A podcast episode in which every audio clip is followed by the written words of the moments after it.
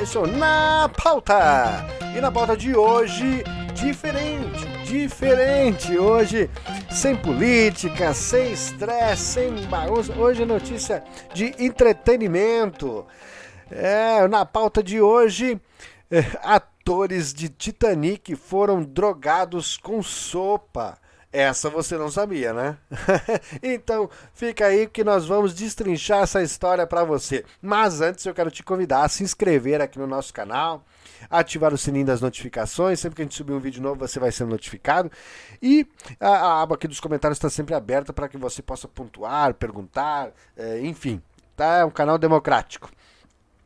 E também nos siga nas nossas redes sociais, arroba na pauta hoje, tá? Você nos encontra em Instagram e Twitter. Nós estamos também no Spotify. Ah, aliás, a gente está no Spotify, no Google Podcast, no Amazon Prime Music e no Apple Podcast, tá bom? E todas essas plataformas nós temos conteúdo exclusivo lá para essas plataformas, tá bom? É, além aqui do, do YouTube, tá?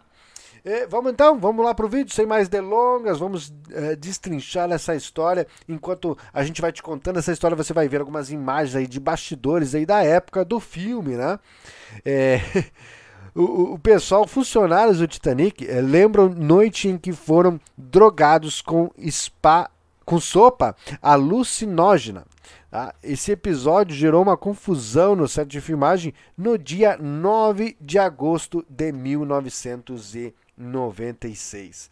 25 anos depois do lançamento de Titanic, funcionários do filme ainda recordam o dia em que o set de filmagens viveu uma confusão depois que o jantar da equipe, uma sopa de frutos do mar, foi batizada com alucinógenos.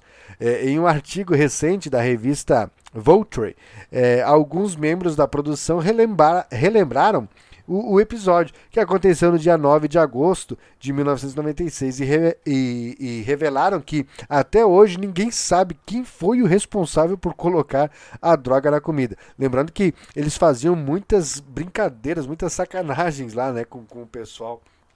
É, trancavam gente no banheiro. É, era, era um grupo bastante divertido e como é, durou bastante tempo as gravações Opa, tivemos um cortezinho. É, é, então, as gravações duraram bastante tempo, né? E aí eles passavam o tempo brincando lá uns com os outros.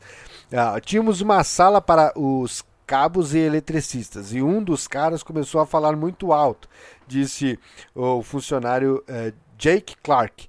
Ele era um cara grande com 1,90m e disse: Vocês se sentem bem? Porque eu não. Sinto que como se tivesse sob efeito de alguma coisa. Assim que ele disse isso, vimos uh, James Cameron, né, o diretor né, e produtor do, do filme, correndo pela porta em um uh, figurante correndo atrás dele. Ele disse: Há algo em mim, coloque para fora. Segundo a revista, o diretor do longa achou eh, de início né, que o culpado pelo caos era a maré vermelha uma toxina natural que pode tornar o marisco perigoso para comer.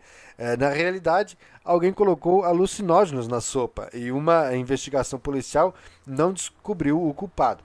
Quando a histeria começou, os funcionários foram divididos entre o grupo dos que estavam bem e dos que não estavam. É, este segundo incluía Cameron e o ator Bill Paxton, que veio a falecer em 2017. Kate uh, Winslet e Leonardo DiCaprio, os intérpretes dos protagonistas do longa, não estavam escalados para aquele dia no set. A parte da equipe que permanecia sóbria tentou manter a situação sob controle e encaminhou intoxi os intoxicados para o hospital da região. De acordo com a Vulture, algumas pessoas estavam surtando enquanto outras se divertiam com a, com a situação. É, Bill Paxton era uma, um amor de verdade, lembrou Claude Russell, um decorador de cenários. Ele estava sentado ao meu lado no corredor do hospital e estava uh, gostando uh, da agitação. Enquanto isso, as pessoas rodavam com suas cadeiras de rodas.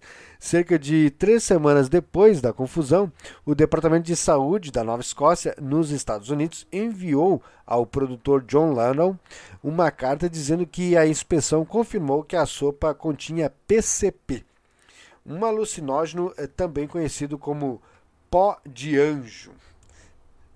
Olha só, que sacanagem, né?